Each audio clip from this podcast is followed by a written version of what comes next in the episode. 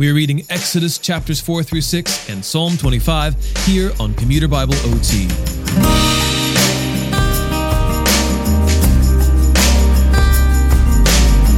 After Moses approached a burning bush on Mount Horeb that was not consumed by the fire, the Lord God Almighty spoke to Moses, telling him he was walking on holy ground, and commanded him to return to Egypt. Today we pick back up in the middle of that conversation wherein Moses pushes back against God's command to go and speak to Pharaoh. He's concerned that he's ill-equipped for the task that he's been given, but the Lord assures Moses that he will be with him. And God gives his messenger signs to perform to prove that he is truly a representative of God. When Moses confronts Pharaoh, he becomes indignant and commands that Israel be given even more work. Exodus chapters 4 through 6. Moses answered, "What if they won't believe me and will not obey me, but say, 'The Lord did not appear to you'?" The Lord asked him, "What is that in your hand?" "A staff," he replied. "Throw it to the ground," he said. So Moses threw it on the ground. It became a snake, and he ran from it. The Lord told Moses, "Stretch out your hand and grab it by the tail." So he stretched out his hand and caught it, and it became a staff in his hand. "This will take place," he continued, "so that they will believe that the Lord, the God of their ancestors, the God of Abraham, the God of Isaac, and the God of Jacob, has appeared to you." In addition, the Lord said to him, "Put your hand inside your cloak." So he put his hand inside his cloak, and when he took it out, his hand was diseased, resembling snow. "Put your hand back inside your cloak," he said.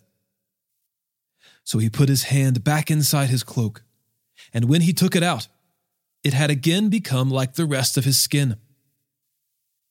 If they will not believe you and will not respond to the evidence of the first sign, they may believe the evidence of the second sign.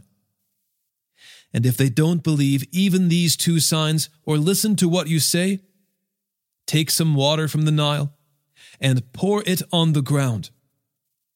The water you take from the Nile will become blood on the ground." But Moses replied to the Lord, "Please, Lord, I have never been eloquent, either in the past or recently or since you have been speaking to your servant, because my mouth and my tongue are sluggish." The Lord said to him, "Who placed a mouth on humans? Who makes a person mute or deaf, seeing or blind? Is it not I, the Lord? Now go. I will help you speak, and I will teach you what to say." Moses said, "Please, Lord, send someone else." Then the Lord's anger burned against Moses, and he said, "Isn't Aaron the Levite your brother? I know that he can speak well, and also he is on his way now to meet you. He will rejoice when he sees you. You will speak with him and tell him what to say. I will help both you and him to speak, and will teach you both what to do. He will speak to the people for you. He will serve as a mouth for you, and you will serve as God to him. And take this staff in your hand, that you will perform the signs with it." Then Moses went back to his father-in-law Jethro and said to him, "Please, let me return to my relatives in Egypt and see if they are still living." Jethro said to Moses, "Go in peace." Now in Midian, the Lord told Moses, "Return to Egypt, for all the men who wanted to kill you are dead." So Moses took his wife and sons, put them on a donkey, and returned to the land of Egypt. And Moses took God's staff in his hand.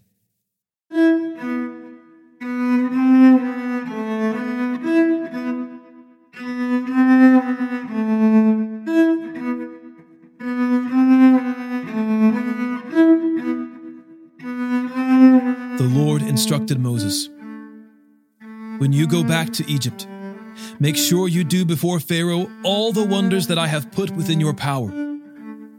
But I will harden his heart, so that he won't let the people go. And you will say to Pharaoh, 'This is what the Lord says: Israel is my firstborn son. I told you, let my son go, so that he may worship me.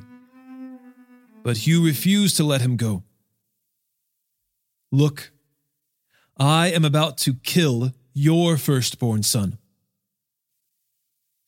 On the trip, at an overnight campsite, it happened that the Lord confronted him and intended to put him to death. So Zipporah took a flint, cut off her son's foreskin, threw it at Moses' feet, and said, "You are a bridegroom of blood to me."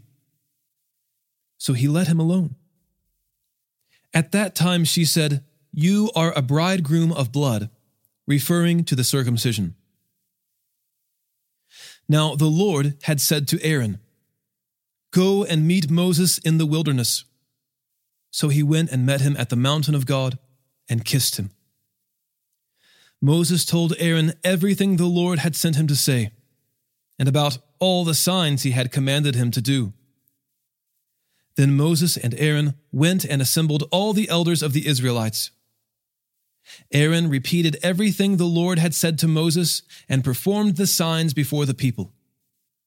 The people believed, and when they heard that the Lord had paid attention to them and that he had seen their misery, they knelt low and worshipped.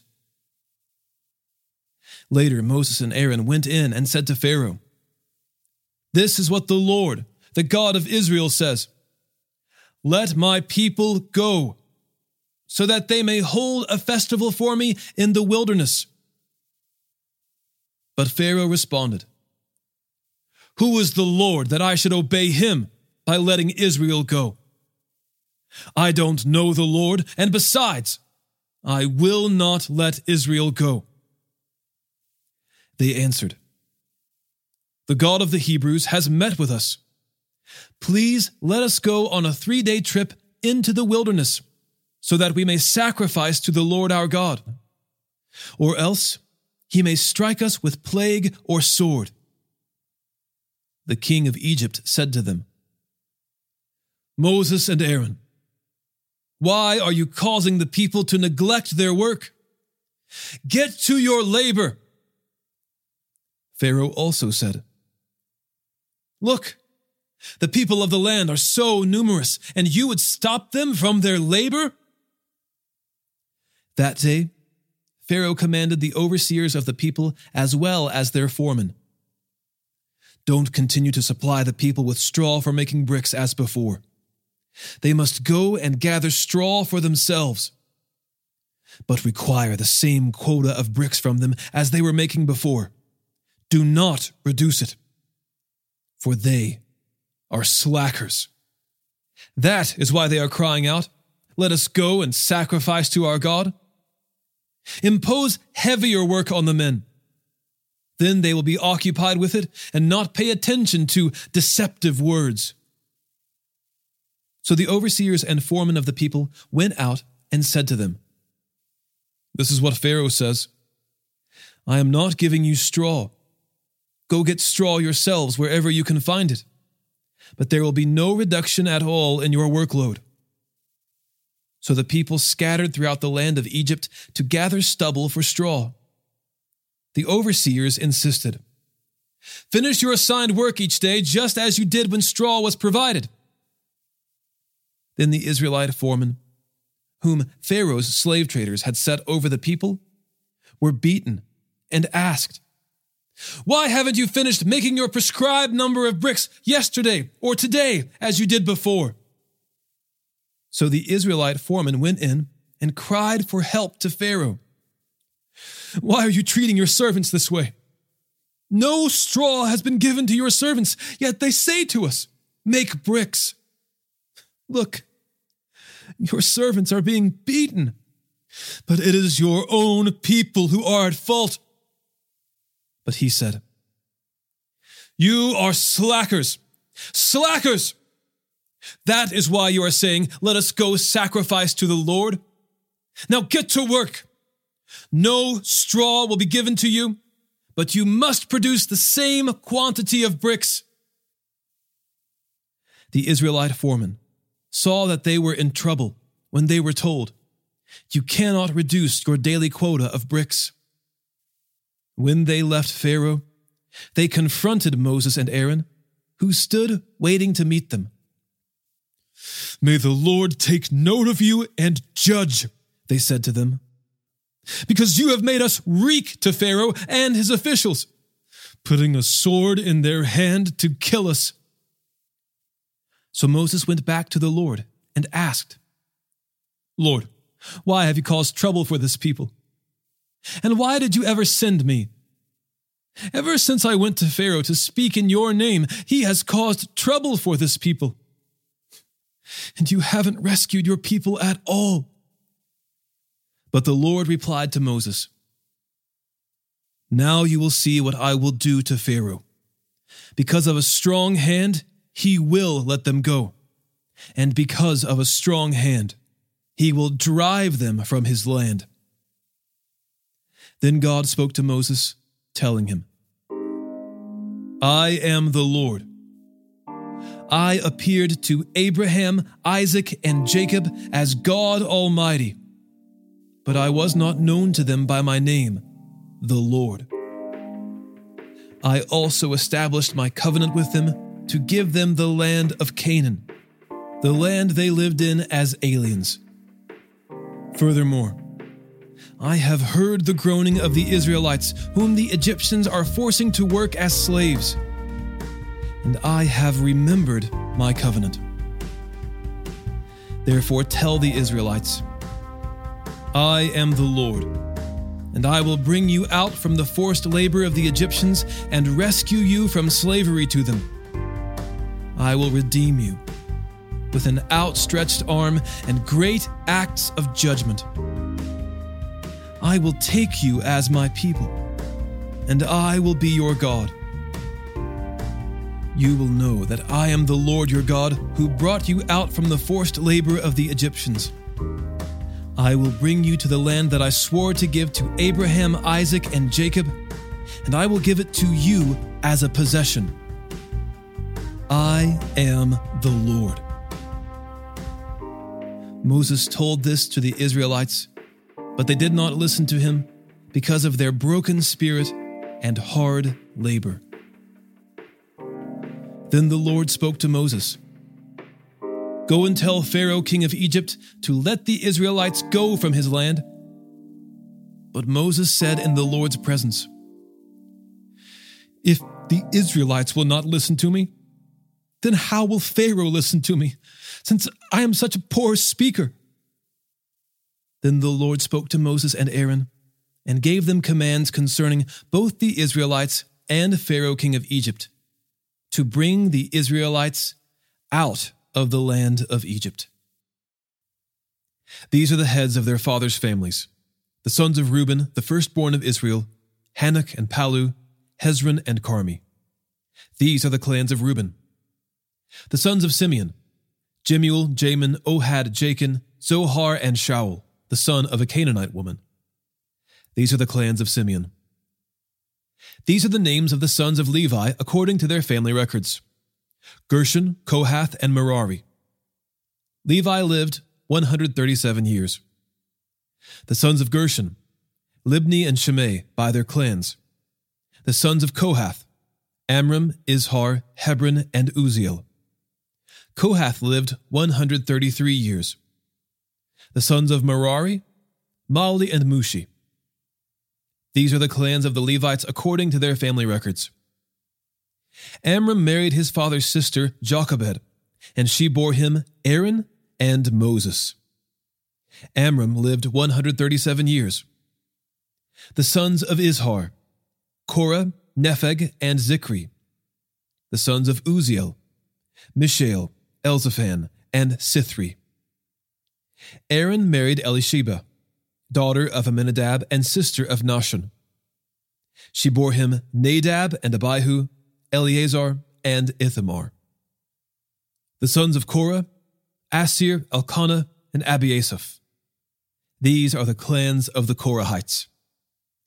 Aaron's son Eleazar married one of the daughters of Putiel, and she bore him Phinehas.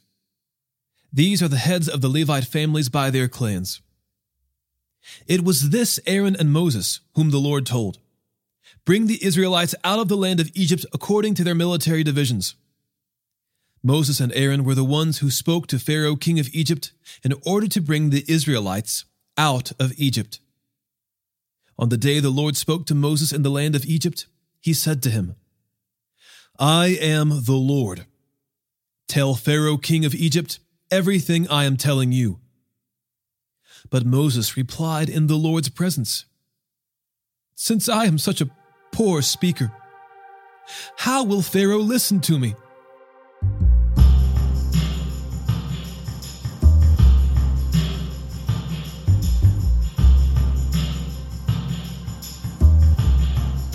Psalm 25. Lord, I appeal to you. My God, I trust in you. Do not let me be disgraced. Do not let my enemies gloat over me. No one who waits for you will be disgraced.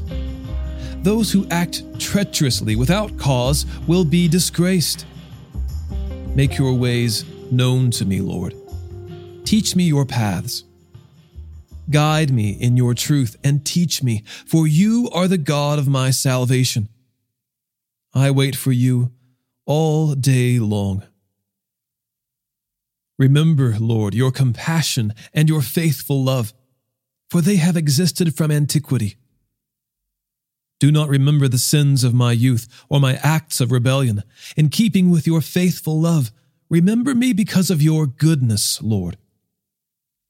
The Lord is good and upright. Therefore, he shows sinners the way. He leads the humble in what is right and teaches them his way. All the Lord's ways show faithful love and truth to those who keep his covenant and decrees. Lord, for the sake of your name, forgive my iniquity, for it is immense. Who is this person who fears the Lord? He will show him the way he should choose. He will live a good life, and his descendants will inherit the land. The secret counsel of the Lord is for those who fear him, and he reveals his covenant to them. My eyes are always on the Lord, for he will pull my feet out of the net. Turn to me and be gracious to me, for I am alone and afflicted. The distresses of my heart increase. Bring me out of my sufferings. Consider my affliction and trouble, and forgive all my sins. Consider my enemies. They are numerous, and they hate me violently. Guard me and rescue me. Do not let me be disgraced, for I take refuge in you. May integrity and what is right watch over me, for I wait for you. God, redeem Israel from all its distresses.